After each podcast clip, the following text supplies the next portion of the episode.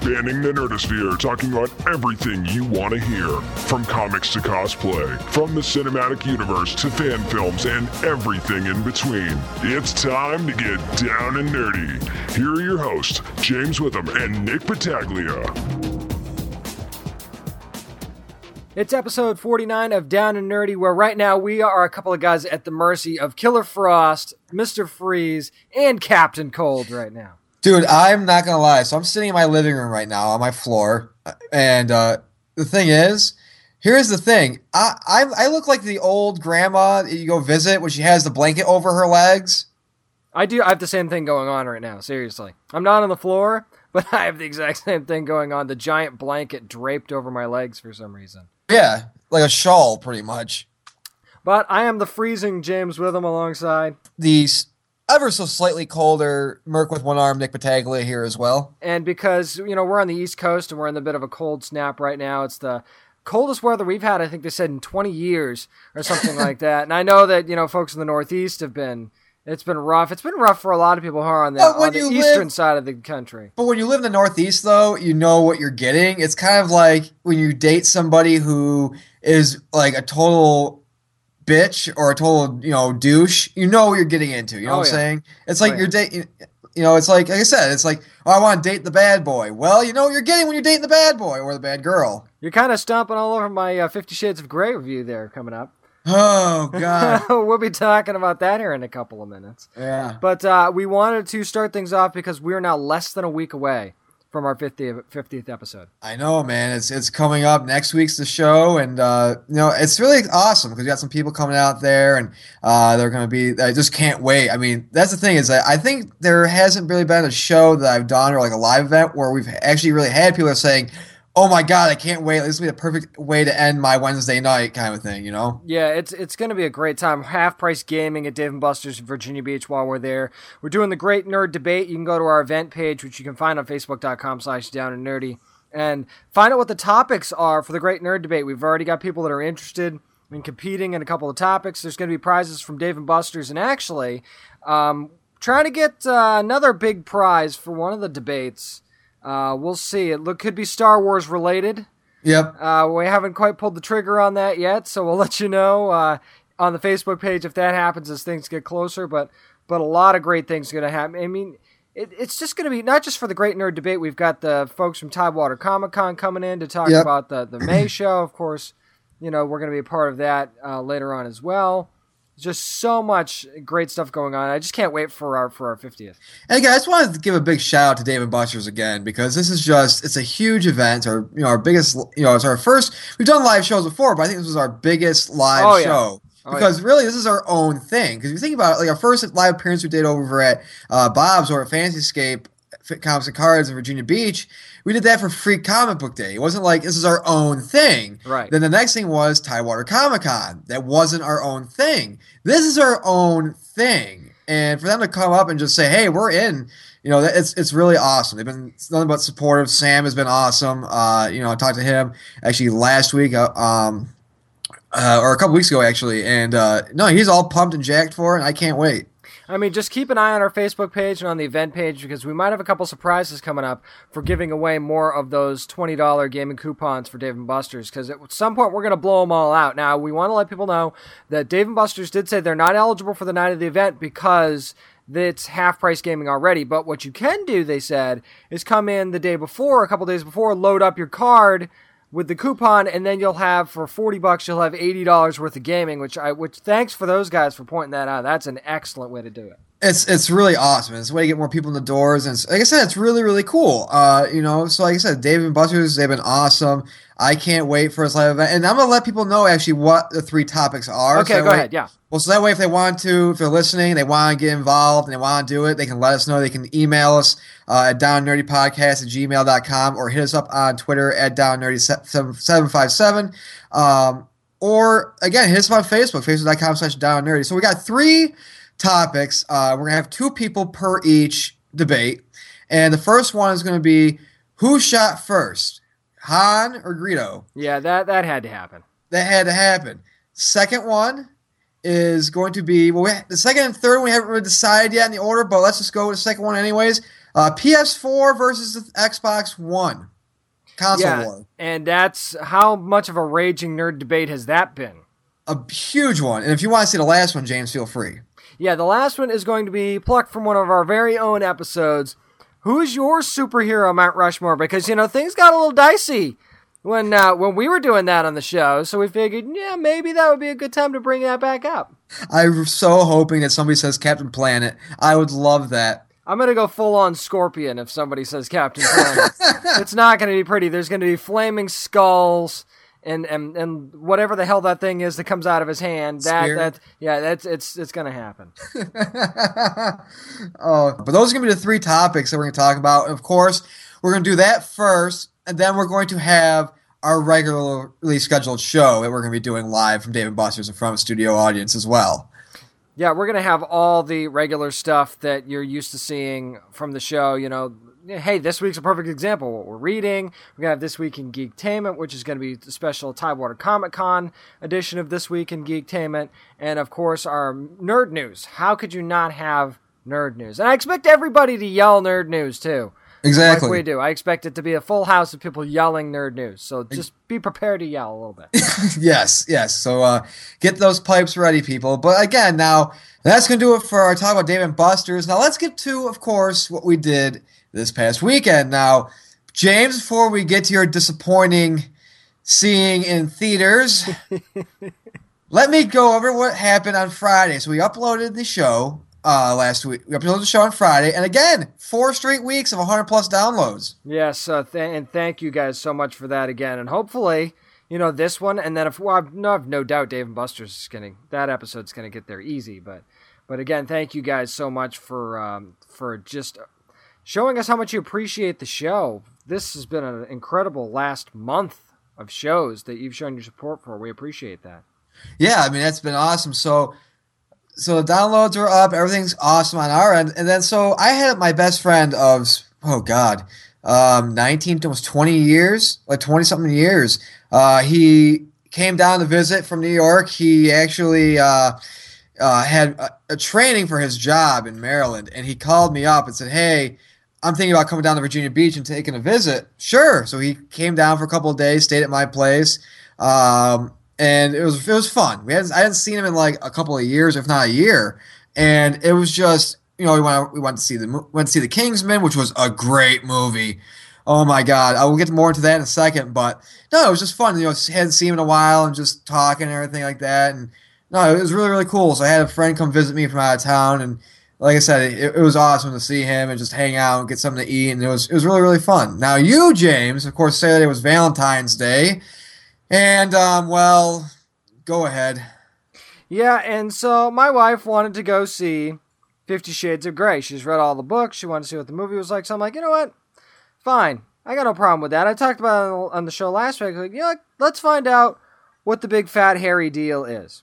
so, first thing I first thing I observed was we got there. We got there pretty early, and um, you know, because we were worried that it was going to be sold out. We wanted to make sure we get the tickets. So that wasn't a problem. We get in there. The theater wasn't really full, so I'm looking around I'm saying, huh, I wonder if this is gonna, you know, if this is gonna bomb, if this is if this movie's not gonna do as well. Turns out people were just waiting until a little bit later to show up because I guess when you're going to see Fifty Shades of Grey, you don't want to come too early.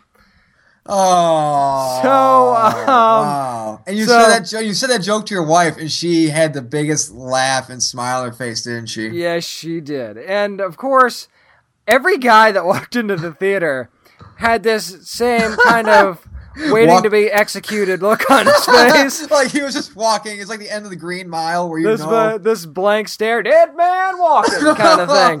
So um, Aw. that was pretty funny, and and then I start laughing at that, and people are probably wondering why I'm a psycho and, and I'm laughing, but that's that's uh, why.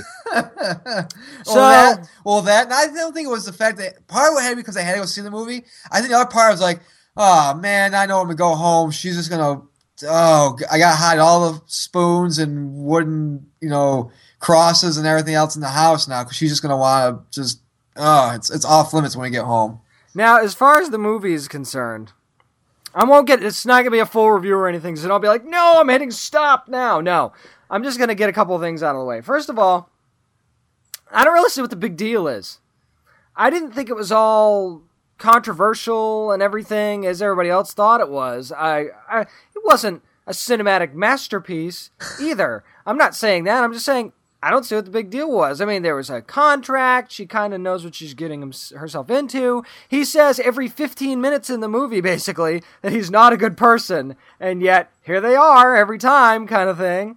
Um, the stuff that they did in the movie, I guess I could see where some people would think that that's messed up. But hey, you know, whatever you're into, that, that whatever you want to do in your in your own time, as long as you're not breaking any laws. that that's fine with me. It doesn't affect my life. So if you want to get a little kinky with it, hey, knock yourself out. I'm not going to judge you for that. But here's the thing that kind of bothers me a little bit. And it's it's like I understand this is a different subject matter, but it's just funny to me that, you know, we often get criticized for the stuff that that we like being strange and out of the ordinary and ridiculous. right. And yet, how can we turn around and do the same thing for something else? Now, granted, this is not my thing. I'm not suddenly, you know, E.L. James's BFF or anything like that. But I'm just saying, you know, if, if you don't know, uh, we've said this a million times. This was kind of the point of what I was about to say. If you do, if you haven't read the book or if you haven't seen the movie, then you shouldn't say anything. Because it's really not a lot of the stuff that people are saying, and I've seen on social media, doesn't actually happen. At least not in the movie. I haven't read the book. My finger has not touched a single page of this book series, and it never will. So all I can go on is my experience in the movie. It wasn't as bad as all that. It was actually funny in a couple spots, which I did not expect. Basically, there was a scene where she drunk dials him from a bar, mm-hmm. and it was hilarious. It really was funny. And the way she kind of screws with him throughout the movie, knowing he's this dominant, take charge guy, and she really screws with him a lot. So that's kind of funny because you know, we've all known that person that thinks they're all that and thinks that they're the, you know, the big man on campus kind of thing. And, and then when people screw with them and, and make them upset, that's funny. So that, that was funny to me. The fact that they would do that, but I mean, was it a was it a movie made for women? Absolutely was. Is this something that any guy is going to go see and be like, you know, that was a really good movie? No. Did they, did they give you ponchos, like as if they were giving you 3D glasses when you walked into the, the door? It was funny that uh, the floor was not sticky, so okay. that was that was a plus. I was pretty happy about that. Um, no, everybody laughed at the end of the movie, and I don't know why. Uh, I don't know why everybody laughed at the end. It was kind of like a like a cliffhanger ending because you know they're going to make more movies. Kind of well, like kind of like Hunger Games. You know there's going to be another one, so they kind of yeah. leave you leave it leave you hanging. Mm-hmm. Uh, well, in this case, literally. But um, just leave her leave leave her suspended animation on St. Andrew's cross. Although I gotta say that the amount of time that she spent naked on the set of this movie, I, I gotta tell you, she's she must have gotten like a cold or walking pneumonia or something. Because wow, she's there was only like twenty minutes of sex in the whole movie. By the way, que- question: Well, all the nudity on her end, were there women that were yelling, "We want to see the penis"? We no. want the penis. No, thank thank God there was not any of that. Although I, I, saw a lot of that on Facebook. I'm not gonna lie. I'm like, then watch porn. I'm exactly. sorry. I mean, he's a good looking guy. I understand why women would, would like this guy. He's a good looking guy, but I don't need to see that. You know, uh, maybe maybe that's a double standard. Now you don't see a whole lot of shots of her vagina either. Actually, you don't see any really. Uh, so it's not like I mean that's a that's a ratings threshold right there. I mean that R rating got pushed, definitely got pushed to the limit. So, so here's the thing now. After you and your wife saw the movie, um, let's see. So seeing it was Valentine's Day, did she uh, pull out the bat symbol and t- chain you to it like Batman did the Falcone in Batman Begins? I, I've no I've no marks of any kind. I am uh, I'm 100% fit as a fiddle. I have. Uh, I am I am with I am unscathed. I can I can say that I I escaped Valentine's Day with no bodily injuries whatsoever. Now, as for your wife, does she say the same thing, or she she's okay. She's okay. she's back to work. The, the, the wrist brace she's wearing is not my fault. Uh, so let's just let's just say that I had nothing to do with it. Oh no.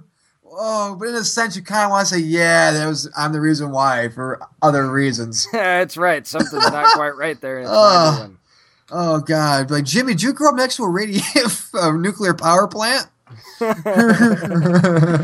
So in, in conclusion, I mean, I knew I wasn't gonna be a huge. I did not. I thought I expected to hate it. I didn't. right. Let's put it that way. I had such low expectations going in that I was actually when I walked out, I was like, you know what, that wasn't bad.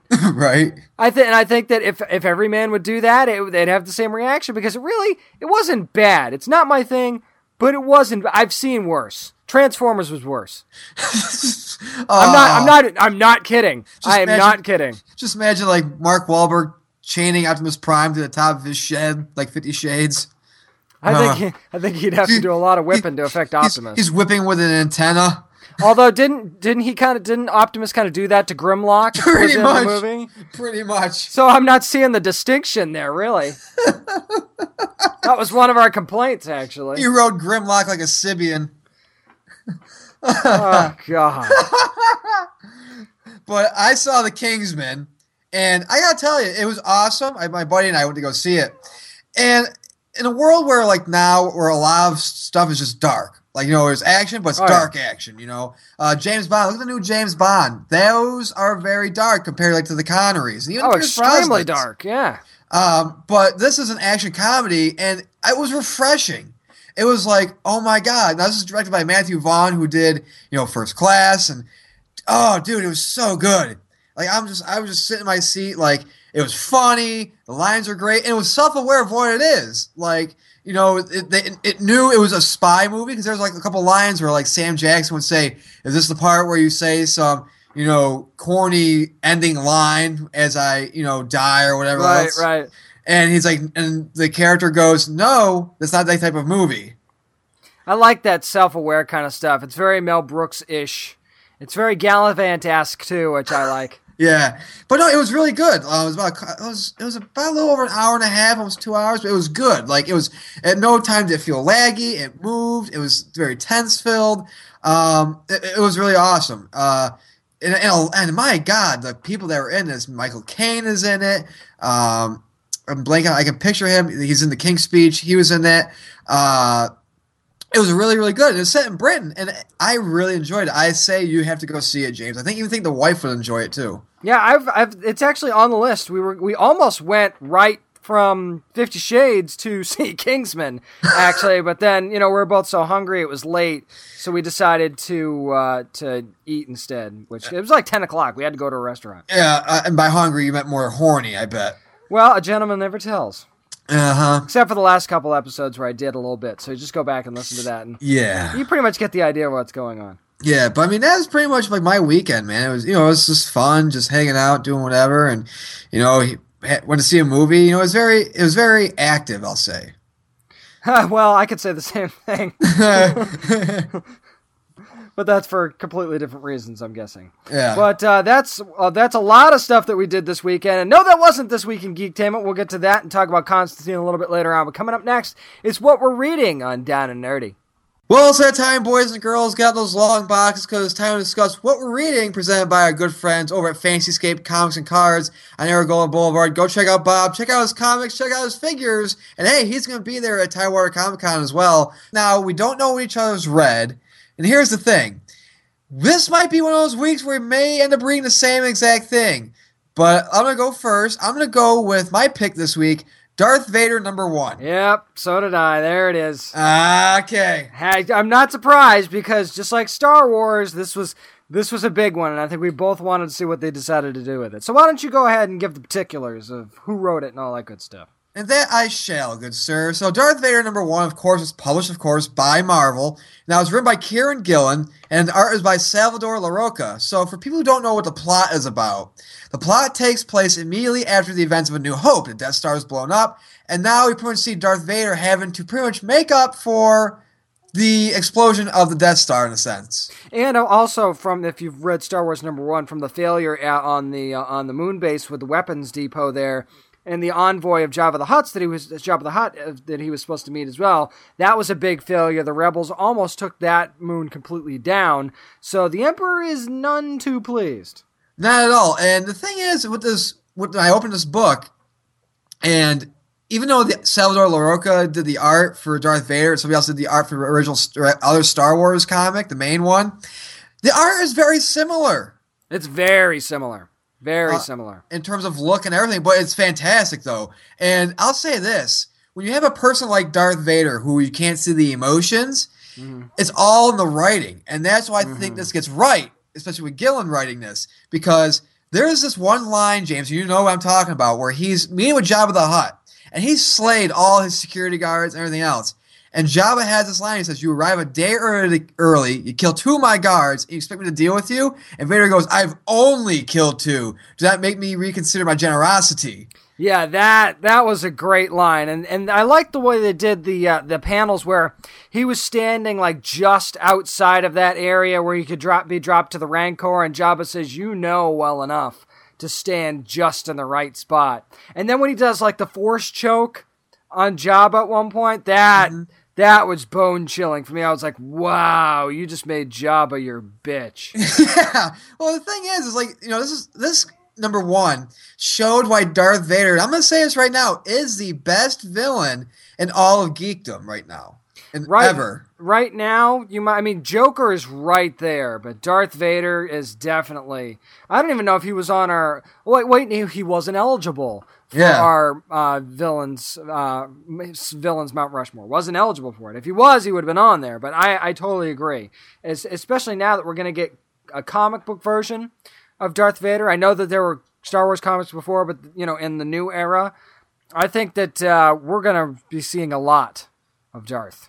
Oh, exactly. And the thing is, like with this comic, you know, it looks like it'd be what, like a bi-weekly or or something like that. Because the next one's coming out the t- next Wednesday, actually. They're going to do that with Leia too, I believe. They're doing kind of like a. They did that with Injustice, the uh, print versions. So I've seen the. I could see them going bi-weekly with this. The only thing that I could say that was a little bit iffy for me, as Uh-huh. far as the writing was concerned, was that there were times where the interactions between Vader and the Emperor, where it seemed like Vader was making excuses Right. for why he failed. To me, that just seemed a little un-Vader like. I don't know how you felt about it. Well, here's the thing: Vader is still his apprentice.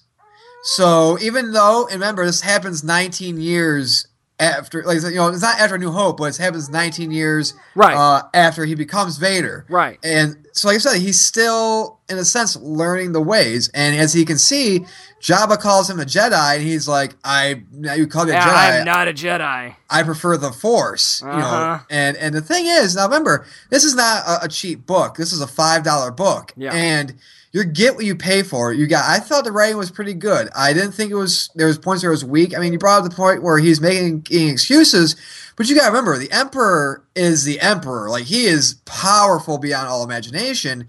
So in a sense, and we've seen this in a lot of kind of things. that No matter how strong the number two is, there's always that kind of fear of my life can end at any moment. Yeah, I mean, it's just like I mean, I know there was the whole Yes Master, Yes Master feel in the movies, and he always went along with him. You just never really saw him making excuses. He didn't really make excuses. He just dealt with people that he thought were at fault. so I thought actually seeing him verbally make excuses was a little bit, little bit out of character. I'm not saying the writing wasn't good. I thought. As a whole, the writing was very good. I just thought that that was a little bit of. I, I felt it was a little out of character. Just Well, here's bit. Well, here's the thing: is that you say a little bit out of character, but the thing is, remember, this is taking place between the events of the movies, in a sense. Right. So we don't see him talking to the emperor like, "Hey, this is what happened." We don't see that whole "this is what happened to the Death Star" kind of thing. So, in a sense, we're getting that behind the scenes look of what happened afterwards. So, we're going to get those kind of things. In a sense, even though most, if not all, of his body is pretty much, you know, a, a robot, um, it, it gave him, I think, a sense of vulnerability, a good sense of that, because I think they didn't do that if he was just like, I will not fail again, da da da da da da da. Right. Then it would make him seem seem too powerful for the role he is. I almost you know? wanted to see him do what he would do in the movies, though, where, eh, where wherever whoever he blamed for the screw up, he just goes, kills him, and moves on kind of thing. You know what I mean? But when he said, when the Emperor said that Vader was going to have to answer to somebody else, that was interesting. Yeah. I was like, whoa! And then when you see the Emperor with this guy that I'm sorry looked exactly like Deadshot. he looks exactly like a Star Wars version of Deadshot. I'm sorry if you've seen the comic, you know exactly what I'm talking about. Yeah. Um, but I thought that towards the end, one of the chilling things was uh, him on Tatooine. And if you haven't read it yet, this is spoiler alert, where there's a massacre Oh again on Tatooine, and it was kind of drawed from the prequels a little bit where you saw a, a, uh, older Anakin massacre the the people that were responsible for his mother's death. The Tuscan Raiders. Yes, I will just yeah, I will just say that. So the art on that was amazing, and it was a bone chilling way to end it. Exactly. So overall, now it's time for us to give our ratings. For me, this is a definite pull. Again, the pros are similar to the regular Star Wars run. It's very detailed. I like that. There's some parts where it had just a panel on Vader's helmet, the front of his helmet, Yep. and it looked as if his helmet had some sort of emotions to it. Um, it seemed like there was like one panel where you know the eyes on it maybe drooped a little bit, so maybe show kind of like a, a scared or sad Vader in a sense. Um, and the thing is, you know, it, it's it's really really awesome. Uh, I this is a definite pull for me. I'm going to say it's a definite pull for me as well. I think the art, like you said, very similar, very similar to the regular Star Wars run. Uh, the same great opening. It had that same really great feel. Uh, I was, you know, I was a little critical of the writing in spots. Definitely a pull for me, but not as good as the star as the standalone Star Wars series. I don't think. That's gonna do it for what we're reading this week. Come up next, we're gonna be talking Constantine this week in Geektainment. Stay tuned, more down nerdy coming up next. All right, kids, it's time to break out the leftover Halloween candy and maybe a little bit of popcorn too, because it's this week in Geektainment, getting spooky and talking about the finale of Constantine. Well, I think you should also get out the crosses, the pentagrams, the candles, and some of the uh, summoning powder, wherever the hell it is. And invite over your favorite petty dabbler. to Exactly. the show. By the way, before we dive into this, you got that shirt. James got a new nerd shirt, boy. It's pretty much, it's the Constantine card on it, and I want that. Yeah, it was. A, you know what? Hot topic. Really? Not even kidding. I I discount them a lot for a lot of stuff, but every now and then they've got nerd shirts that are just irresistible, and that was one of them. Well, we are talking Constantine this week because last week was the uh, finale. And before we get into the finale itself, James, you actually have some news on Constantine. Yeah, a little bit of breaking news that came out uh, just a few minutes ago. Here, we're recording us this on Thursday. Of course, the show's here on Friday, so you might have already seen this. That uh, the showrunner for Constantine, Daniel Cerone, was actually asked straight up on Twitter if the show was technically canceled. And he actually responded, and this is a direct quote from Daniel Cerone's Twitter account. He said, NBC has made some early pickups, but Constantine not canceled. We'll pitch them our plans for second season in May, then they decide. Huh. So, looks like we've got a little ways to go before we find out any kind of a decision on Constantine. So, all I can say is we need to keep the Save Constantine movement going Yeah. for as long as possible. Well, that's the thing is like you said, May. That's that's a long. It's February right now. That's a long way away. It's That you know, is it's a long way away. to make a decision like that too. Because the thing is like, you know, the thing is too, and this kind of irks me a little bit. It's like, well, remember how that we had that talk what was it last week about it possibly going to sci-fi? It's Right. like. You know, if they were moving it to sci-fi, it would have been announced right now, so they can get everything else set up. They can Right. do everything moving over there, rebrand it, everything they need to do. But now you're saying we're gonna wait till May. I'm sorry, people, but uh, this is a big. I'm sorry, this is a big mishandling by NBC. Well, that shouldn't be a surprise. Well, one of the big wigs over at Sci-Fi has already said that they've there's not been any discussion about moving the show to Sci-Fi.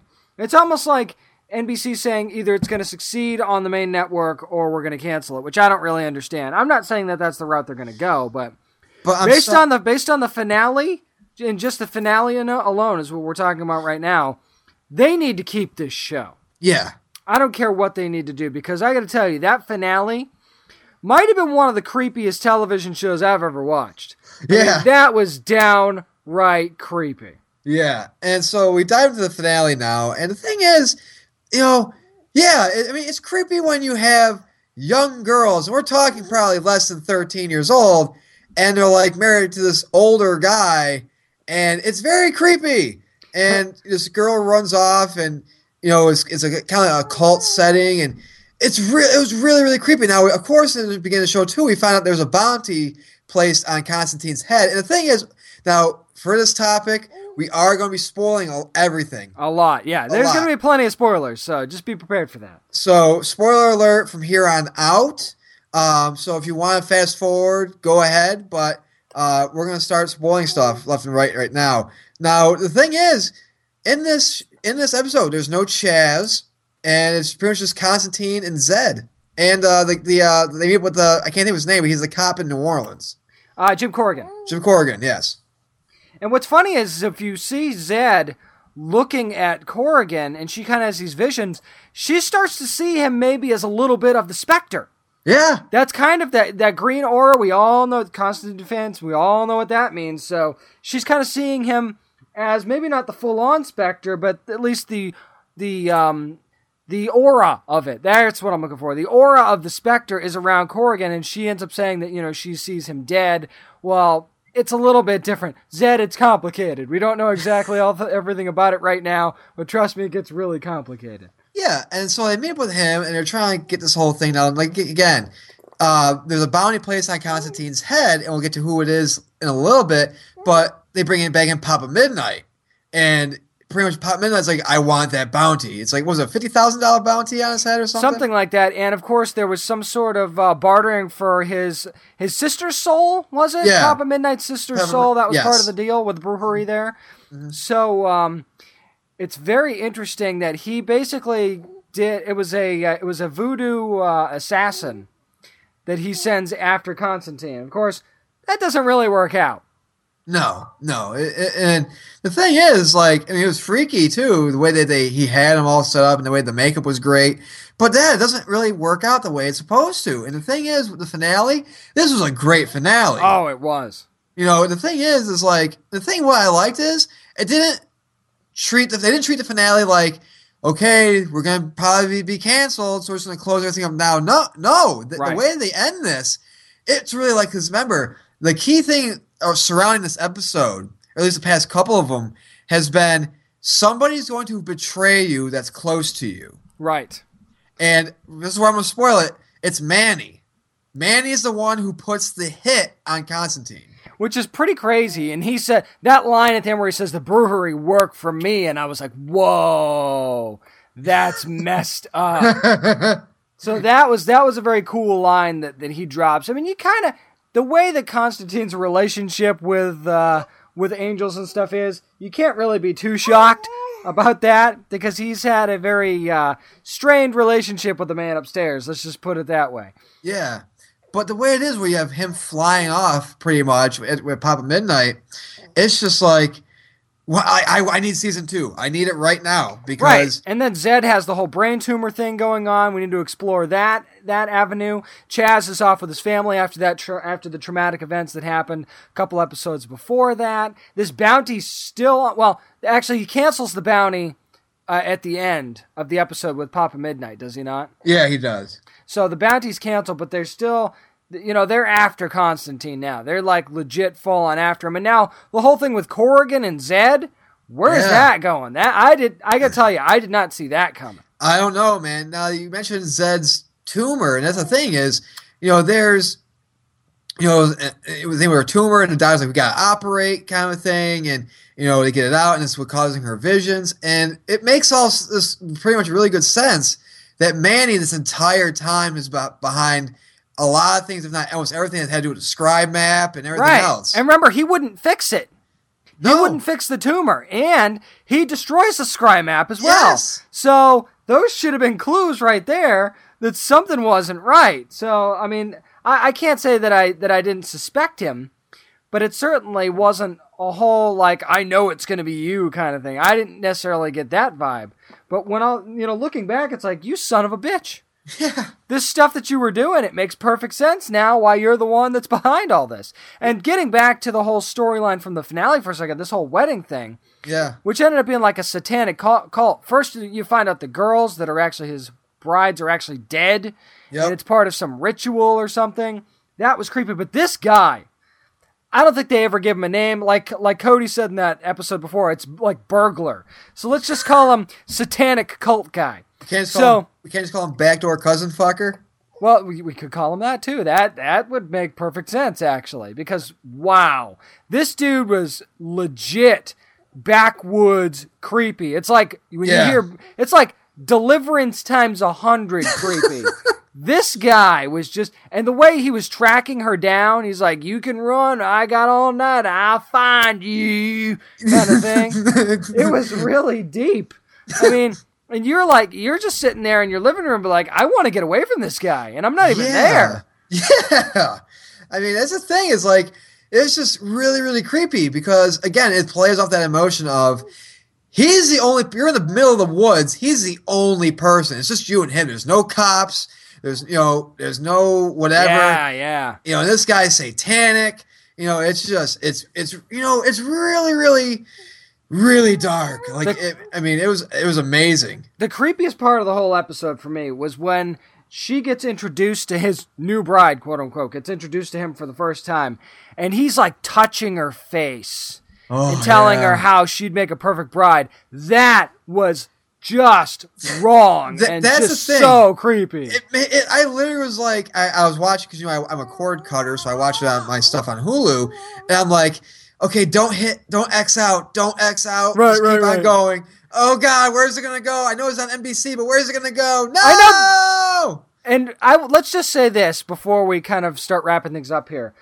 Everybody that was worried that this show would, you know, certain like the smoking thing wouldn't be part of it, or they'd have to downplay it because it was on network TV or NBC. You guys were all really, really wrong. And what did I say when we first started talking about this show, uh, episodes back? I said, give it a chance relax. It's probably going to be more edgy than you think, and it it exceeded even what I expected them to be able to do. Yeah, I suppose it was that one meme we had a meme Monday you created. It's like uh, people didn't want him smoking. We ended up getting lit him him smoking heroin, satanic worship, and like a bunch of other stuff. Yeah, and excessive violence. I mean, some of the stuff. Now, when they sent that assassin after him, the way the assassin was done up, did you get like a Baraka vibe? Yes, I off did. the assassin because I did too. I'm like, oh, are there? Are we see kind of blades coming out of his arms next? That would be pretty cool. Let's send Baraka after Constantine and let the battle begin. exactly.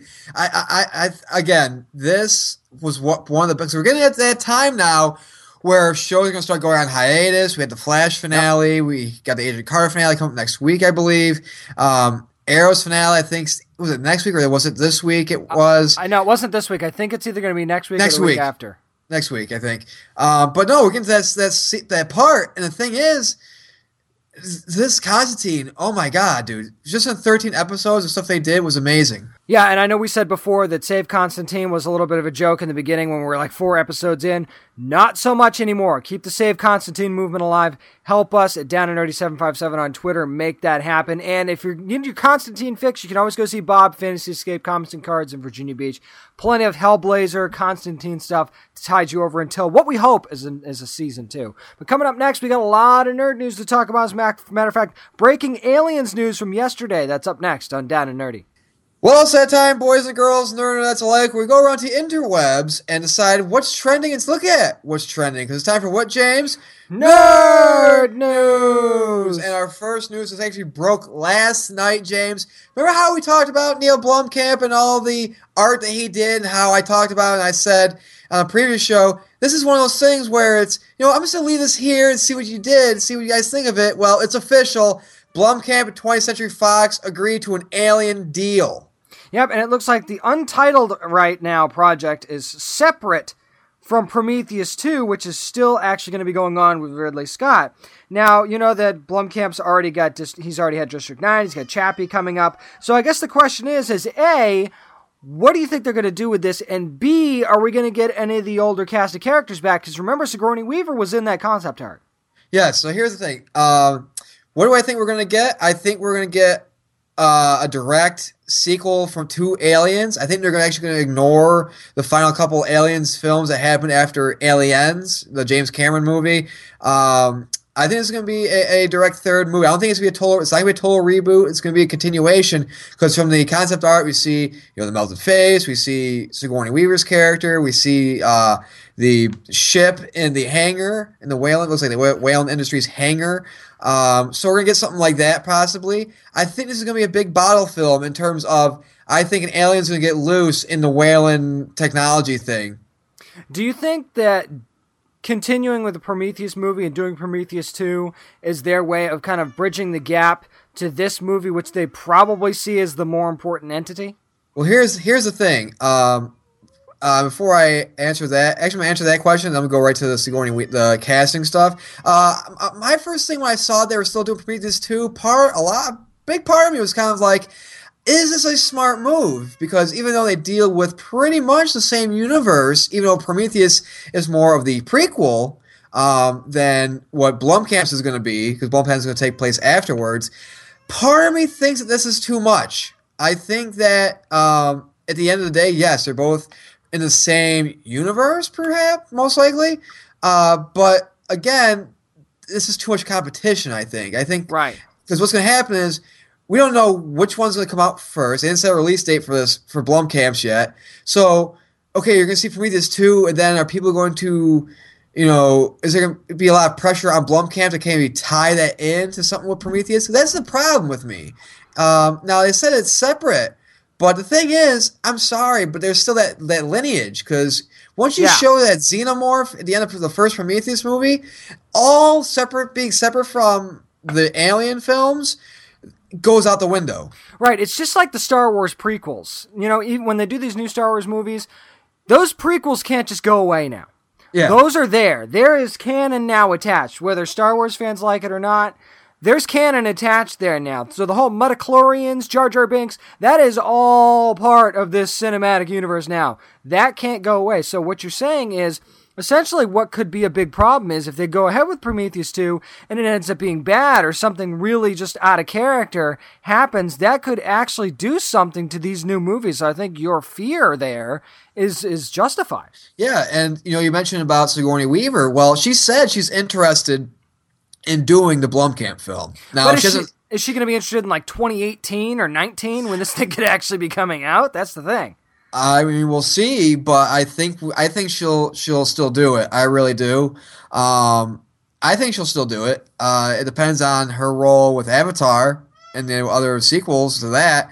Um, but I think I think we're gonna see Sigourney Weaver back. I think so. I think honestly, part of me thinks she wants to do this over Alien, over Avatar. I mean, uh, because it's going back home in a sense. You know what Right, I'm saying? It's right. and we've seen the concept art. I think honestly, Blomkamp couldn't have released that concept art without her permission. Because she's Yeah, using because her it's her likeness. likeness, right? Exactly. So there would have been some sort of permission there. I think that she wants to do it. I just think that this is being planned. Seems like so far out in advance. Is she even going to be able to do this in let's say three years, four years? Not just because of scheduling. Is she going to be up for this? Because she's no spring chicken. Right. um, you know, CGI is a wonderful thing. So I mean, That we'll is that is true. Yeah, that that might be a huge help actually. Um, but yeah, I, I mean, I'm really excited about Blomkamp's film. I'm really excited. Uh, this- you know, we got the thing of with the concept art, and like I said, to piggyback on what I said in the opening statement, this is when we were first talking about the concept art. I said, you know, this is a thing where Blomkamp released it, and it was one of those things where he, it was like, I'm just going to leave this here, see what your Right. reaction is, and the internet blew up over it. It was a nerd, I was on the Nerdist and everything else. Um, and people just went nuts over it. And then 20th Century Fox is like, okay, we gotta make this a thing. Yeah, and I think that that actually is what fueled this in the first place. That could be the whole reason why we're getting this. Thank you, Twitter. Exactly. So thank, thank you, Twitter. Only did you get us Deadpool, but you also got us aliens.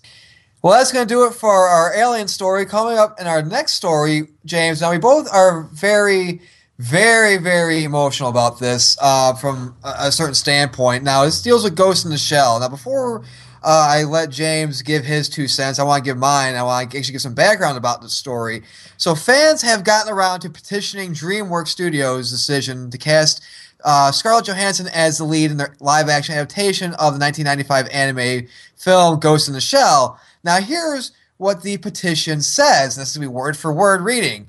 Uh, says fans of the iconic 1995 animated Japanese sci-fi film Ghost in the Shell have been anticipating a live-action remake for years, but now instead of casting an Asian actress, DreamWorks has selected Scarlett Johansson for the lead role. The film revolves around Major Motoko Kusanagi, a member of futuristic security task force with tracking a mysterious hacker. The original film is set in Japan, and the major cast members are Japanese. So why would the American remake star a white actress? The industry is already unfriendly to Asian actors without roles in major films being changed to exclude them. One recent survey found in 2013 Asian characters only made up only 4.4% of speaking roles in top grossing Hollywood films. DreamWorks could be using this film to help provide opportunities for Asian American actors in the market with few opportunities for them to shine. Please sign this petition asking them to reconsider casting Scarlett Johansson in Ghost in the Shell and select actors who are truer to the cast of the original film. So here's my thing, okay? This is my big complaint about this. Where was the outrage over Tom Cruise in Edge of Tomorrow? You know, why am I bringing that up? Because in the original story, which is titled All You Need Is Kill, it's about a Japanese man named Keiji who gains the ability to come back from the dead. Where, and it takes place in Japan. Where is the outrage over Liam Neeson playing Ra's al Ghul? Now, here's my thing, too. People constantly have said, and even in this um, thing, well, we want Asian actors to play in it. Okay, but name me somebody. And the thing is, they always post an actress, the actress from Pacific Rim or some other thing. Say, and they always say, "What about this girl? What about this person?" They don't say her name. They don't know her name. They're pointing out the reason why Johansson was picked. I'm sorry, but this film would not be made if it was not for a big name. The fact that people who are complaining about this and saying that why aren't they using an Asian actress? It's they're proving the point because you're saying here, what about this girl who played in Pacific Rim? But even though you have Google in front of you or an IMDb, you still don't take the time to do that to put her actual name. So saying, how about this girl? Uh, you know, uh, insert her name here. You don't do that. And plus, I'm sorry. Here's the thing too. In the story, Motoko is a full cyborg. So why does it matter what her exoskeleton looks like? Why does it matter? I'm gonna give it now to James. So she's Japanese, but she's a cyborg. Yes. Let's just reiterate that for a second. You're Japanese, it's a Japanese cyborg. So the skin itself, which shouldn't even matter, can be whatever it wants. But here's the deal. First of all, the words American remake are in this title. Born in the USA. We've got to cast the way we want to cast it. Yes. It's an American remake. It's not a Japanese film. If the Japanese wanted to make Ghost in a Shell and they wanted to show it here in the States, that's one thing. This is an American remake. We should be allowed to do what we want. I understand the whole Asian actors, and I think that saying that things have been changed to purposely exclude them is a little heavy handed here. But again, so it was okay for Samuel L. Jackson to play Nick Fury, and it was okay for certain other changes to be made in movies, but the second you want to cast Scarlett Johansson in a role in a Japanese film, everybody loses their minds, and I don't understand that. Like Nick said, this movie wouldn't even be made if it wasn't for Scarlett Johansson. You need a name for something like this because no matter what anime fans want to think, and I know there's a lot of you, anime is not well known in mainstream media. Sorry, it's just not. And certain things are changed in our geek culture, whether we like it or not, to fit mainstream audiences. So not just us will go see these movies. It's the difference between a ma- movie making $100 million and $500 million. You want quote unquote regular people to go see this movie. And if you see Scarlett Johansson attached to it, they're going to do it. If you want to attach the girl from Pacific Rim and you really think she could be a lead when she really wasn't in Pacific Rim, so you want to give her a leading opportunity in a movie like this, the studio's not going to take that chance. It's not like there aren't going to be any Asians in this movie. There's just not going to be an Asian in the lead role. And let's just face it Scarlett Johansson is not Meryl Streep, but she's a good actress. This is her wheelhouse. Do you want the movie to be. What matters more? The movie gets well made and is well done, or you have an Asian actress in the re- lead role. Because if you're a true fan of anything, you just want it to be a good friggin' movie. It doesn't matter the color of the person's skin that's in the movie. Exactly. And my, that's my big thing about this is, like I said, she's a full-on cyborg. So why does it matter what her exoskeleton looks like? Again, I brought up the whole Tom Cruise thing when they said, "Okay, we're going to do a movie. It's to be called Edge of Tomorrow, but it's to be based off of the anime All You Need Is Kill." And the thing is, it's like there was no, I couldn't I didn't hear anything about that when he was cast. You know, some people probably said something like, well, because, you know, it's the usual Tom Cruise argument. But the thing is, you know, it was a pretty good movie, Edge of Tomorrow. And the thing is, you know, when you look at it, again, look at a show, okay, look at a show to, to flip the coin here. Look at a show like Breaking Bad, okay? It started off in America. Look at it now. I believe there's what I think it's like, I believe it's a Colombian version of Breaking Bad, Yes, and they yes. cast Colombians in that show. No problem with that at all. No problem. Because just- it's a show, you know, it started in America. It got adapted into another country. So, of course, you can use the people who are from that country to represent that remake of said show or project. Let's let's point at the most messed up thing about this, and that's that there's a petition to try and get somebody removed from their job. This isn't just outrage over a casting and the keyboard warriors going to work on Twitter. Now we're actually trying to get somebody removed from their job. How would you like it if you were a computer programmer or something and somebody didn't like a rumor about your game, so they're like, let's sign a petition to get this programmer removed from his job. You wouldn't want somebody trying to do a petition to get you away from your job. That's messed up. Scarlett Johansson's done nothing wrong. She hasn't touched anyone. She hasn't done any sort of drugs or anything like that. She hasn't done any deplorable acts. She's just an actress that accepted a role in a film that she thought she'd do well in, and I think she'll do well in. This movie could suck with or without her. I don't know. It very well could. We don't know what the script is like.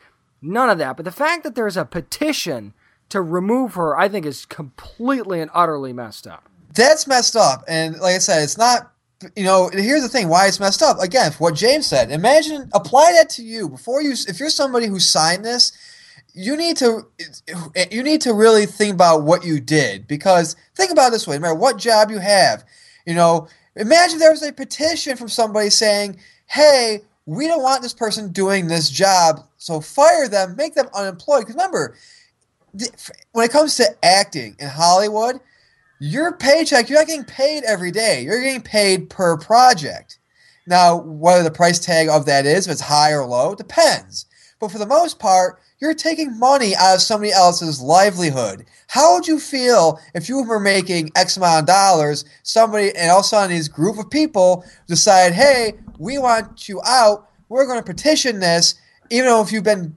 doing a good job or whatever, and we're going to mess with your livelihood. You'd be pissed. This is not like trying to save Constantine or the petition that they did for that show Jericho, where they sent bags of peanuts to CBS to try and save a show. This is trying to remove somebody from a role. This is not this is not the Boston Tea Party here. This is not some sort of political uprising. It's a friggin' live action rem- it's a live action adaptation of an anime film. Okay? Right.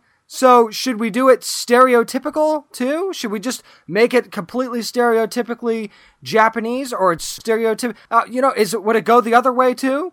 Would the Japanese Catholic American version of a remake of something the Japanese wanted to adapt from America? Would that be okay?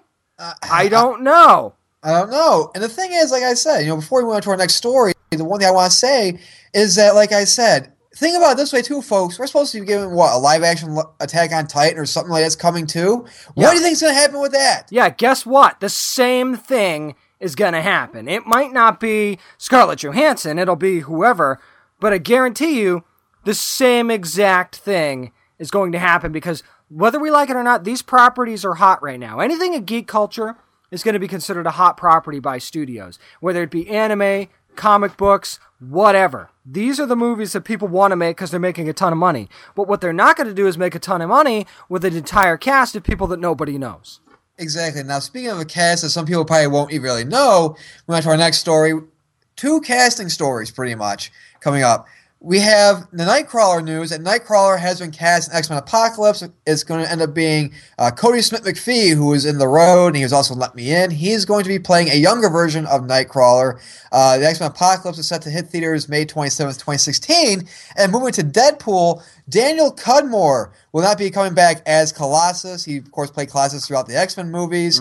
Um, and he was supposed to be supposedly for the upcoming Deadpool movie, but he's not coming back either. So, first off, with the Nightcrawler thing, James, now we knew they were going to go with a younger guy. Is this a right move going with somebody who isn't really that known in a sense and somebody who literally is my favorite X Men? I, I think there is a little bit of a risk here, and especially for people like you and for like me, I've always been a big Nightcrawler fan. I think there is a risk there of going with an with an unknown. But at the same time, I mean, if you take a look at the kid, if you if you actually Google his name, he's got a pretty good look. Um, I, I, like many of you, probably saw the name and went, who? And I did. I'm not even to lie. I have no idea who this kid is. I haven't seen him in anything, but now that he's been cast, it's our job as fans to go find his work and see if, you know, maybe this is something that he could pull off. Did, uh, did, how many people knew other than from Shameless, uh, Cameron, um, Monaghan. Monaghan. Monaghan. How many people knew him before he was on Gotham as Jerome slash what we hope is the Joker? We'll get to that a bit, little bit later on in Nerd News. How many people knew about him? Not many. So when you saw that name, but well, you didn't know it was the Joker at the time, but when you saw that name, you probably went, "Who?" Unless you watched Shameless, you have no idea who this kid is. I'm sorry. So this is one of those things where it might just work out, and we just need to find out more about this kid. Obviously, like you've said in the past in shows, Nick, they saw something in him. Yeah. They obviously saw something in him in this audition that made them go, you know what? This kid's Nightcrawler. Maybe he is. You know, when it comes to X Men films, Fox has gotten it right, except for, of course, Last Stand. Right. But but the thing is, is like I trust them when it comes to this, especially when you're going younger. You when this is what happens when you go younger in a film series, you're gonna get those people, those kids, and those younger, those young adults that people might not know much about. Mm. And the thing is, like I said, he's he was in the road and he was in Let Me In, you know. And the thing is, Apocalypse is gonna be a dark film. The Road is a very dark film. Yeah. Uh, for people who don't know, it's without it. You know, that's the thing. Uh, so it, it, it's I, I'm excited for this. I want to see how he does. Now we get to the Cudmore story.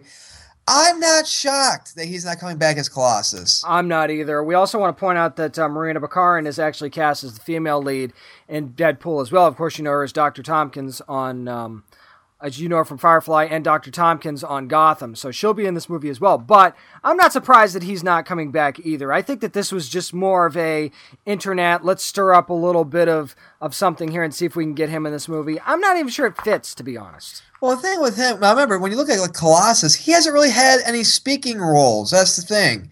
When you look back on the past movies, he hasn't really said anything. He's just turned into a Colossus and just fought somebody. That's pretty right. much it. Um, so again, it's not a big loss. I don't think. I think you can find somebody. You know, the thing is, is the, the, the from what I'm hearing, the script that's going around with Deadpool is that it was supposed to be kind of like a buddy cop kind of thing with him and Colossus, mm-hmm. um, which I hope it's not.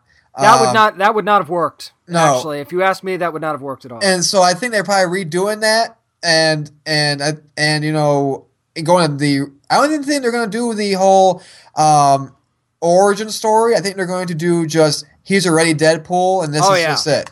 Yeah, they're uh, going to have to jump right in, otherwise they're going to lose people. Yeah. So a positive replacement, if they were going to do Colossus later in this movie, in in, in the uh, uh, franchise, Armie Hammer. Because if you've seen the Man from Uncle trailer, he plays a Russian, and he plays him pretty damn good. Yeah, Armie Hammer is a pretty good. I would cast him in a villain role as well, and he's you know he seems like he could be a formidable guy if if it was done correctly. So yeah, why not? Let's put Armie Hammer in there. I just think that uh, what you say was my concern about the Deadpool movie is that they would make it some sort of a buddy cop type of a vibe, and I'm still a little bit nervous about that. Yeah, that that's the route that they might go. I mean, Deadpool. Obviously, you're way more of an authority on Deadpool than I am, but from the impression that I get there's a lot of humor there. There's a lot of there's a lot of not necessarily gore, but there's a lot of violent action there. If they go the buddy cop route, like the team up comic that I read between Deadpool and Captain America, where it had that very buddy cop vibe. Mm-hmm. I liked it, but at the same time, I'm like, this is a little corny. And I know that this isn't really truly what Deadpool is like. No, and the thing is now, here's the thing: Colossus. I don't think he should be in the first movie um, because they're coming out with more characters, more characters each day of people who are being cast. And I think that he'll get just get lost in the fold, be one of those with too many characters in a sense. I'm more interested in seeing how they do Cable because Cable is a yes. much more, much more important, way more important. Deadpool. That is the one that they need to get right. Other than Deadpool himself, that is the one they need to get right, either in this movie or in an upcoming Deadpool movie after this, assuming they even get to make a second one. Yeah, you've got you better get this right because they're already a slashed budget as it is for this first Deadpool movie. So imagine the money it's going to have to make to get a second one. And here's the thing, um, you know, get Deadpool right first. Like get get get this movie off the ground and get it going, get it good. Then if you want to bring in X Force later, do that. Yeah, you cannot do it it now. You cannot do it now. I totally agree. It has to be innocent. You know what? They might even go. You do Deadpool first, Right. and then go X Force after that. Just Yeah. make an X Force movie and put Deadpool in it. Yeah. You could always do that. So I don't think you need to rush it either. If you want to do like an end teaser or maybe an end credit with a cable type thing there, I think that's fine. If you want to do that, or you know some sort of a um, some sort of a cameo, that's fine too. But I agree. If you don't get Deadpool right, title character right, then you're just you're not going to get a chance to have cable or X Force. Exactly. So I mean, like I said, you know, we had that that photo of Ryan Reynolds tweeted out the the Deadpool part of the Deadpool suit, you know, and again, until I see a trailer, like I know people are being cast, A real trailer. a real trailer. Until I see a real trailer, I'm very iffy about it. I want it to happen. Trust me, I really want it to happen, but I until I see a trailer, I'm a bit skeptical. But going on to our final story, James, we mentioned him earlier. Actually, uh, Cameron Monaghan was introduced as Jerome, and he actually wound up being the Joker. Why do I say that? A because if you didn't see this week's Gotham, go you know after the show, go on Hulu and watch it because my God, does he is he great? And second, he released some sketches on Instagram when he first read the script of uh, you know sketches he did of what you know someone looked like the Joker. Yeah, and I gotta tell you, when this kid flips the switch in the interrogation room, I got chills, man. I mean, it was just that good. I was like, you got to be kidding me. Because before you're like, yeah, he kind of looks like the Joker, and okay, I see they're setting up the whole carnival vibe, but you know, the way he was kind of this aw shucks kind of kid at first, I'm like, okay, is this really what they're gonna do? And Right. then the head slowly raises with that smile, and I went, oh wow. And I gotta tell you, the way he was able to embody pretty much every Joker, including Mark Hamill, was just incredible. So either this kid's a really good actor or this was a really good script or both because just the mannerisms and the voice and the laugh it was it all worked man And that and that's the thing is like I, I watch Shameless and I like him on that show.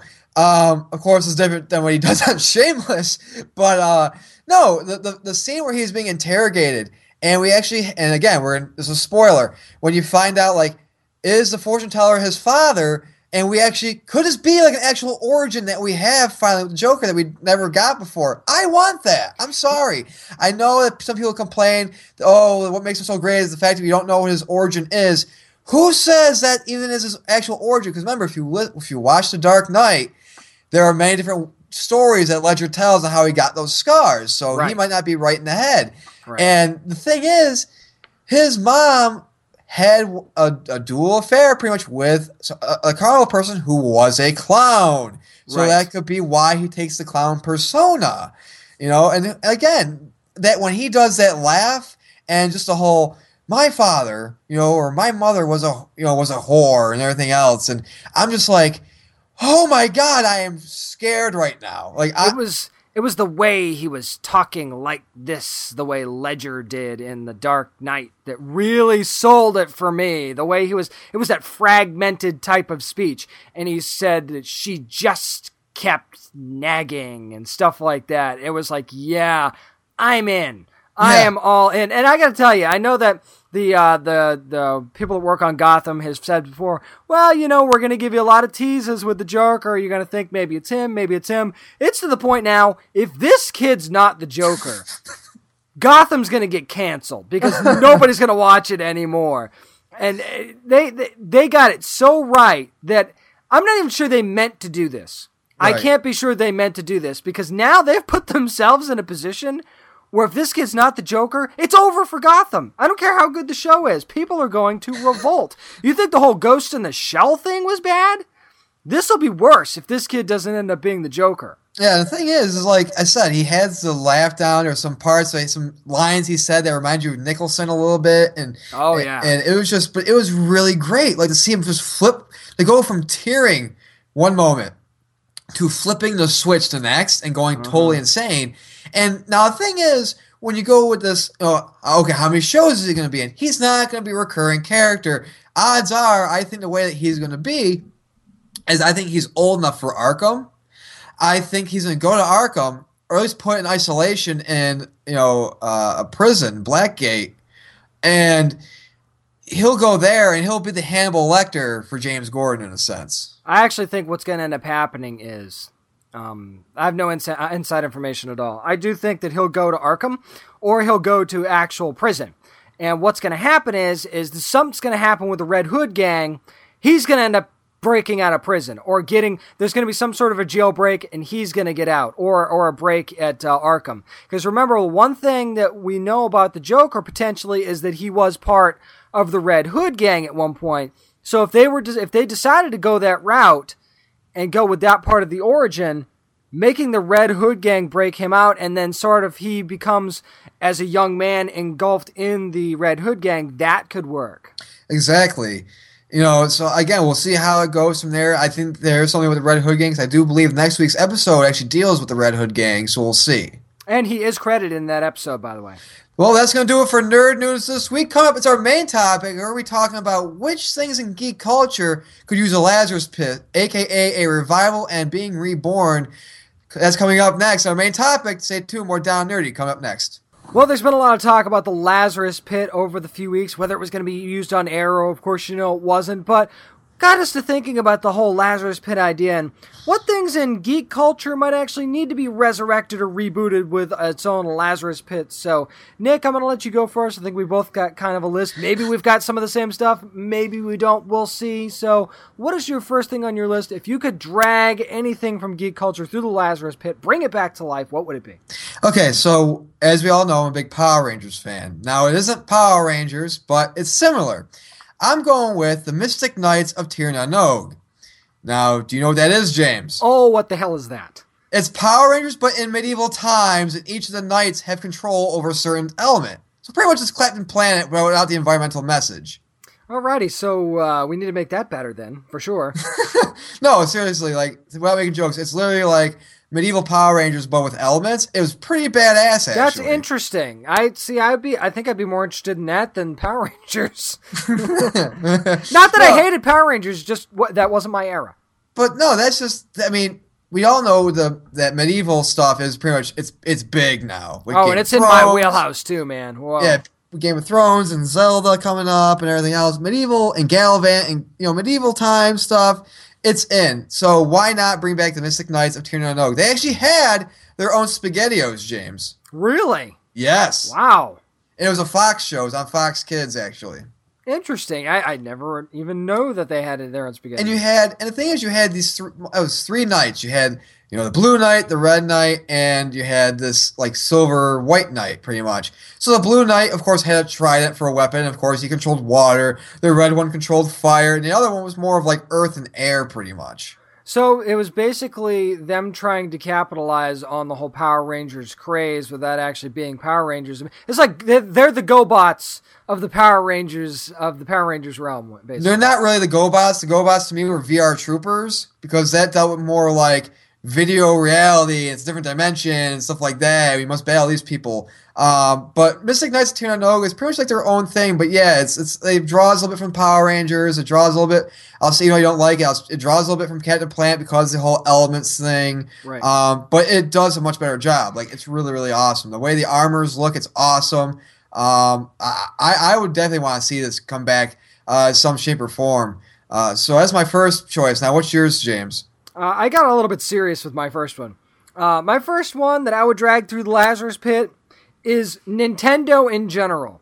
Okay. I think that we're just waiting for that pinnacle of a company, that pinnacle of a system for video game nerds to come back to life and stop relying on the same three video game titles over and over and over again. And maybe E3 was a little bit of the start with that, but they need to just, I'm not saying they've got to do what Sony does and what Microsoft does. It's not what I'm saying at all. I'm just saying they need some sort of a fresh perspective. They need some sort of a let's just start from scratch kind of thing because the consoles that they're that they have, they're not that popular even though Wii U's trying to get some sort of a rebirth. The game titles they have are just too almost too kiddish. You've got to find that middle ground and I think that if they just decided to take a critical step back and say, you know what? we're we've got this audience. Why don't we go for everyone by trying to offer a few things that appeal to everyone? Because I think that that's something that Sony and Microsoft don't do as well. And Nintendo, this is their chance that if they do a nice relaunch, we drag them through the Lazarus pit, they find a way to appeal to everyone like they used to when they first started. I think that they could really seriously make a comeback. Yeah, I, I, I think with Nintendo, the thing is I think they do need a reboot. Um, this isn't my second one, by the way, but I'm just building on what you just said. But yeah, they, they, you know, the thing is, I think they've kind of lost their way when it comes to the home entertainment. You know, we said on the show previously that they should, you know, focus more on the handheld aspect and, and yeah. stuff like that because that's where they mostly thrive. Um, but the thing is, if you want to go back to the home market, you know, again, it, it comes down to uh, how much of a family you know industry do you want to be? You know, yeah, I mean, company. It's like they said, well, we've got kids and families. Let's just go with that and forget everything else. No, why not do it all? And the, and the problem is, uh, when you here's the problem with the kids market. Kids market, the kids grow up. Yeah, you need to be a market or a company that grows with your your your supporters and your fans. You know, you can't say, okay, we're going to target kids and when those kids reach the age of 10, we're going to focus on this, go back to, you know, the four year olds and stuff like that. And when they go back to 10, we'll focus on more four year olds and up. You got to be continuous. You have to have consistency because you got to make people want to come back and stay with you. Not only that, but kids want to play the games that daddy's playing and the big brother and big sister are playing. So they want it. They're, they're, they're ready for these games now earlier and earlier. Mm-hmm. So if you as a company are not, like you said, growing – with your consumer, then you're always going to have the same income stream, which for them right now is not great. So I don't see why you wouldn't try to take a critical step back and maybe do a complete relaunch. Yep. So my second thing needs to I would like to see rebooted, and it still goes in with video games, uh, but Crash Bandicoot. Yeah, that I think that's a long time coming. Um, because the thing is, you know, we haven't had a good crash game, really a crash game at all, since the racing game, and that was years ago. Yeah.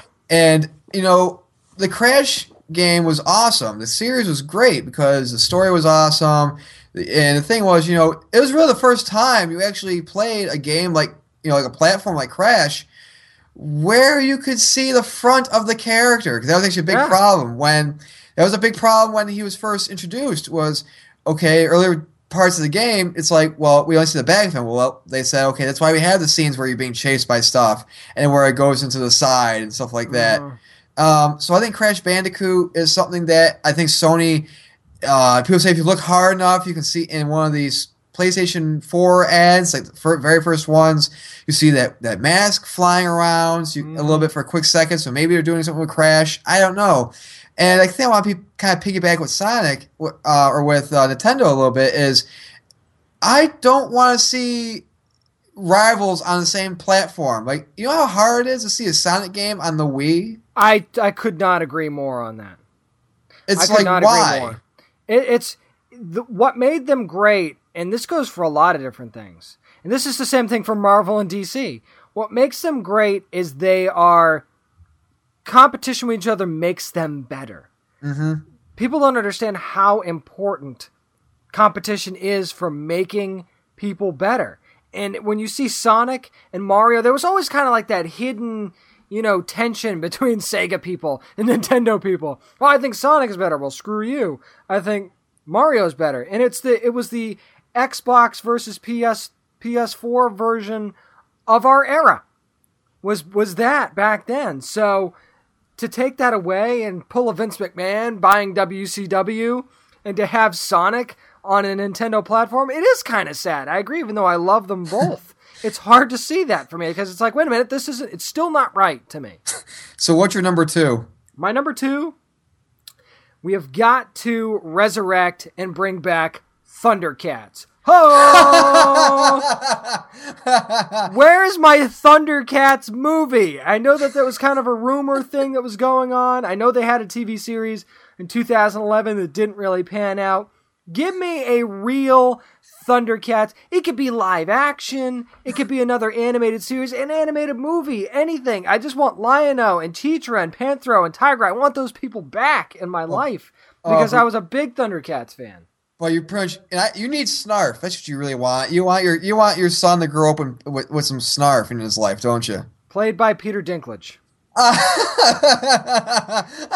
picturing now. I'm actually picturing him in the, in the suit.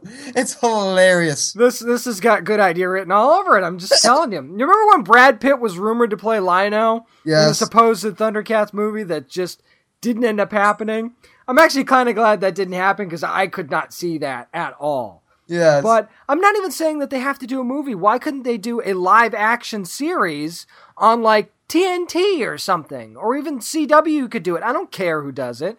I just think that this is this is a property that could be popular in this in this day and age, in this era. Like you said, it's kind of got this whole medieval slash superhero thing kind of going for it. Not exactly medieval, but you know what I'm saying. It's that otherworldly crap that people are into right now. It could really work. Well, I mean, you do have your Masters of the Universe, you know, movie Oh, coming up. yes. You're excited about that. So happy. It's Why about not- time. Why not go first full circle? So my third, my, my third thing that needs a reboot, The Incredible Hulk. Now I'm not talking Oh, about. yes, please. Now I'm not talking about the movie Hulks. I'm talking comic Hulk. I knew that's where you were going, and I could not agree more. Movie Hulk is perfect. Comic Hulk, help me. Yes. Um. So as you all know, Waid started off the whole Hulk series and got off to okay a really rough start. Then they corrected the then they corrected the big wrong, and then Gary Duggan comes in and they changed the whole persona of him completely. Where it's like because when you read the synopsis of what Duggan was going to do in his run, which is going on now. You're like, okay, cool. The Hulk's gonna go after other like gamma people, like other gamma beings. Awesome, great. But then you find out he actually is like, no, I want to cure you and not make you a gamma person. Pretty much, you took uh, him and made him a big gr- green hypocrite, pretty much. Yeah, and uh, Doc Green, yeah, screw you. Yeah, you That is him, not working. Yeah, you can't say, hey, here's a new Hulk comic, but call your main character instead of saying he, he's the Hulk to Doc Green. No, no, no, no. I know they've got the whole, you know, Bruce Banner Hulk struggle that's going on, and that's fine, but it's not like, well, they're coexisting now, so let's just call him Doc Green because it's the best of both worlds. No, because that's stupid. And the thing is, like, I read, you know, Hulk versus Thanos and stuff like that, and it's a totally different Hulk than we have in the actual Hulk run. So they're not the same. You know what I'm saying? Like, Right. know I mean, if you want to do a separate, like Doc Green, like as a completely separate series, that's fine. But I think what you're saying is, give me the real Hulk back. yeah. Now I know there's Savage Hulk, but the art is just doesn't.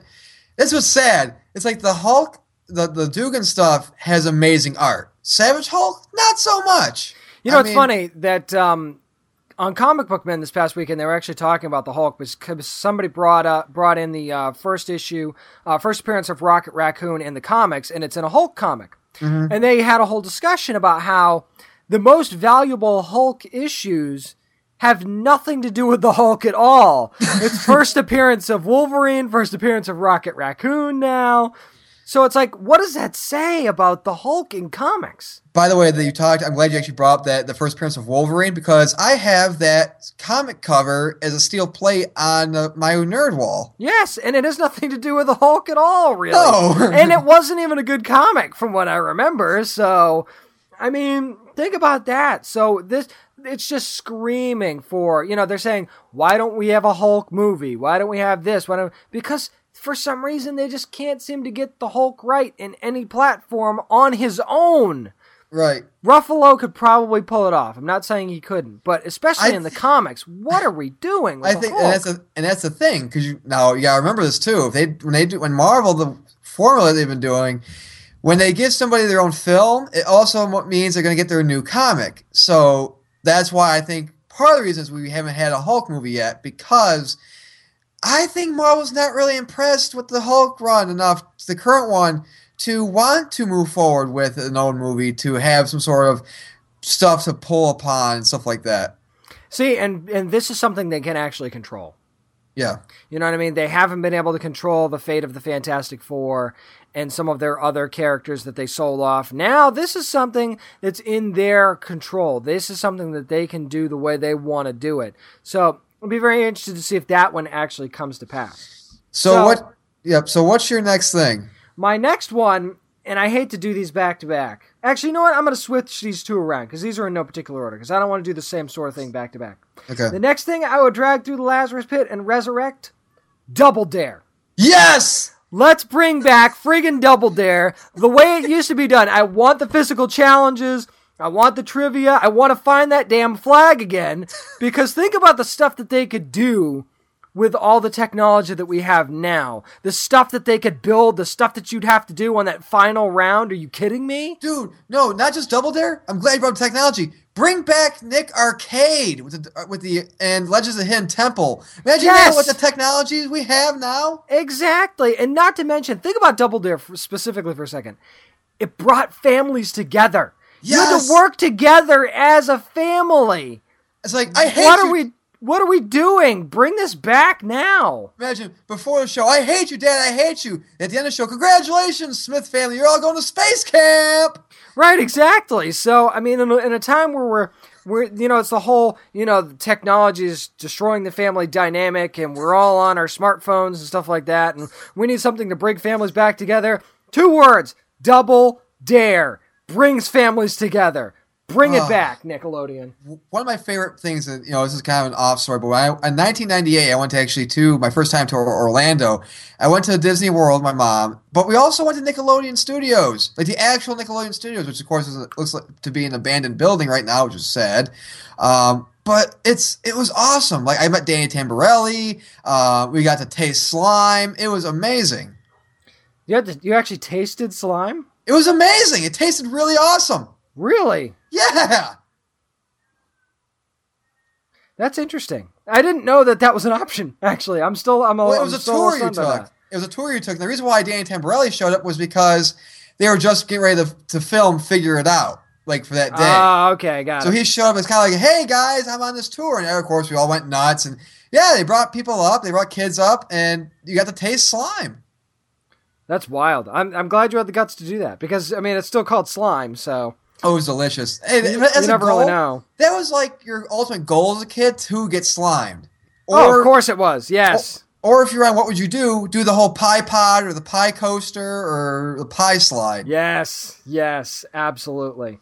So yeah, bring back the '90s Nickelodeon shows. Now my next thing is speaking of shows, bring back this resurrect the Super Mario show, Yes. but not make it so crappy. Yes, but it was still for being crappy. It was still so good. yeah, I still loved it. I don't even care. It's on Netflix, the Super Mario Super Show. It's on Netflix. It was Netflix. still good. You'll be hooked on the brothers. Just, how can you not love that? I'm yeah, sorry. no, don't make it live action. Make it animated. Like, but bring it back.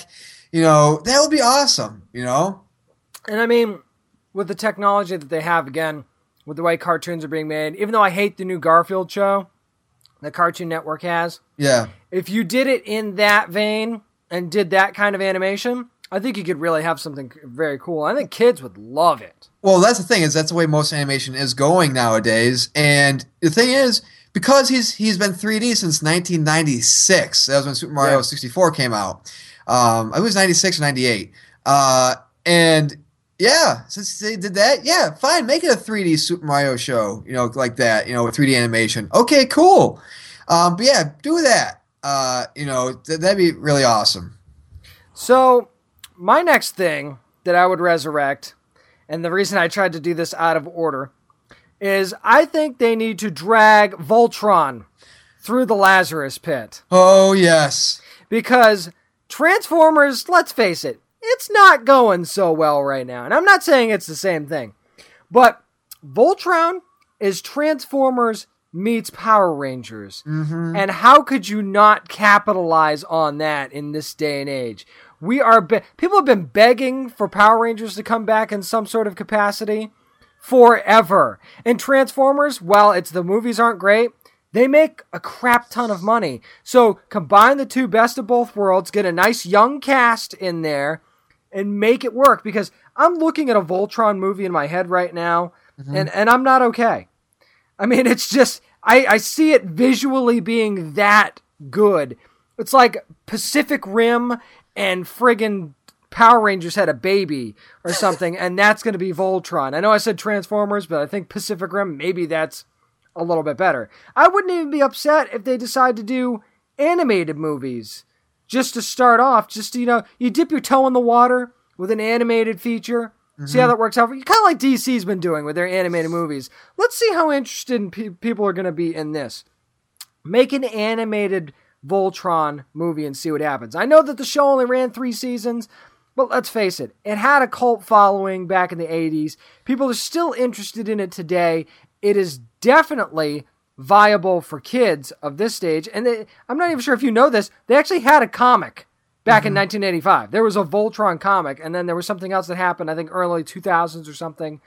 So there's just so many ways you could bring back Voltron. I can't believe that even in comic form, somebody like IDW hasn't jumped at the chance to maybe try a Voltron comic. What could what's what have you got to lose?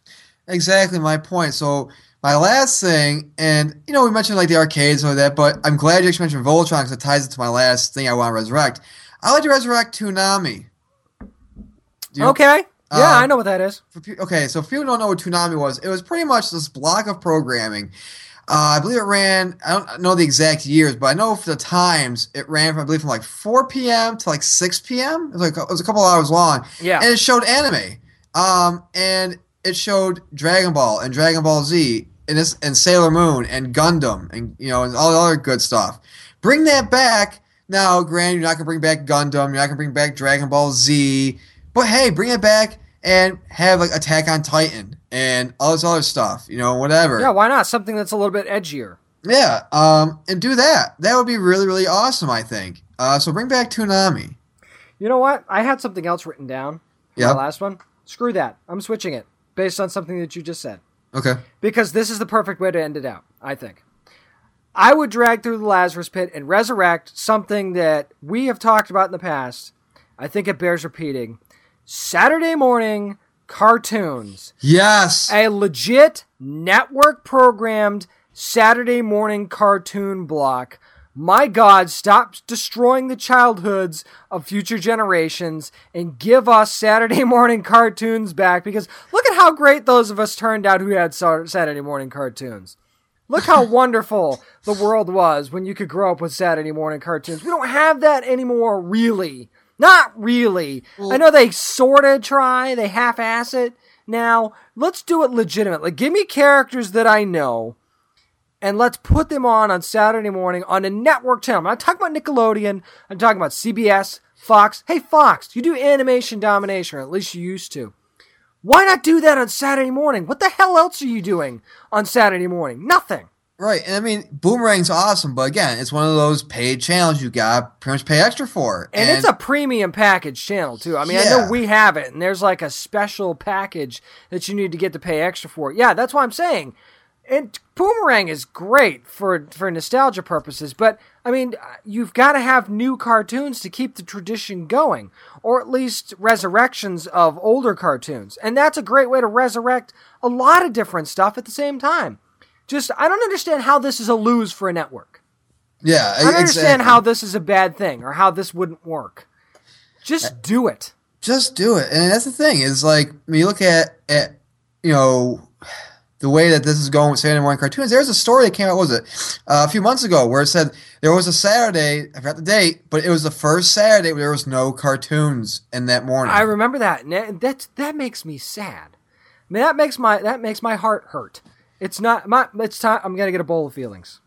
Get out that bowl of it's- feelings. It's, my first my first ever bowl of feelings. It might taste like slime. well, well, but- no. Bec- well, remember use uh, some of your uh, you know some milk and you know it'll it'll, it'll, you know drown it out. It, it's sad that how is that? How did this go so wrong? Where did this go go astray? I don't even remember anymore. Can I say something? I think I know where where, and I'm not gonna lie. I know we said with the Mario show we should do this, but I think the 3D art form. Yeah, maybe, of maybe that's that. it. Maybe that's it. What's wrong with regular animation? I think that DC has proved that doing animation the regular way works pretty well. But here's the thing, though. It's easier now to get guys or people around a computer and make a show that's 3D animated than to get, get people to come in and work week to week uh, to make a 20 or 15 minute cartoon that was hand drawn storyboard. Well, I'm not even saying you have to hand draw. You can still do a lot of computer animation, but it Right. doesn't necessarily need to be 3D animation. I mean, take a guy like Bruce Timm. Yeah. What he did with uh, the Batman animated series and stuff like that. Why can't we do it in that vein? Actually, Bruce Timm was on my list of people we need to resurrect. We need to bring that guy in and have him do something. I know he's working on, uh, I think it's Gods and Monsters for for uh, DC an animated film coming up. But that, other than that Batman short that he had last year, it's been a while since we've seen Bruce Timm do anything Yeah. that was in the animation realm. He, I, I think he's done some comic stuff, but we need to bring that guy back and have him do anything because I love that guy's animation. I love his art, and I think he needs to be doing something. And we want you guys, the fans, to post on our Facebook page, facebook.com slash down nerdy. Let us know what are the five things you would like to bring back to Lazarus Pit and geek culture. That's going to do it for this week's show. So as always, you can reach us on social media. Again, facebook.com slash down and nerdy. Uh, on Twitter at down nerdy757. Gmail, down nerdy podcast at gmail.com. Send us your questions. Again, if you want to be part of the great nerd debate, let us know and let us know what part you want to be you know, a question you want to be a part of and what side you'd like to be on. Um, and also, you can also get me on Twitter at Merc one arm, James. I'm at James Ace with him, and we want to spe- specify one more time. Our live show is going to be this coming Wednesday. That's February the 25th. Dave and Buster's, Virginia Beach, at the Lynnhaven Mall. It's going to start at 7 p.m. The half price gaming all night long at Dave and Buster's. Plus, like Nick said, we'll have the Great Nerd Debate, all the other great stuff that you know from our show. The guys from Tidewater Comic Con going to be there. Mike Federale is going to give us an update on the May show. And of course, we're always going to have our regular segments like what we're reading, brought to you by Fantasy Escape Comics and Cards in Virginia Beach. We'll have that. We'll have nerd news, all the stuff that you love. It's going to be a great time. We're going to have prizes brought to you by Dave and Buster's. We got something special that hopefully we can break on the page uh, in the next day or two about a special prize that we're going to be giving out as well for one of the great nerd debate things. So it's going to be a really fun time. We're really looking forward to having some of you come out and have you on the show while we're there as well. And as always, I leave you with this, nerds. Practice safe comic book reading. Always bag and board your comics.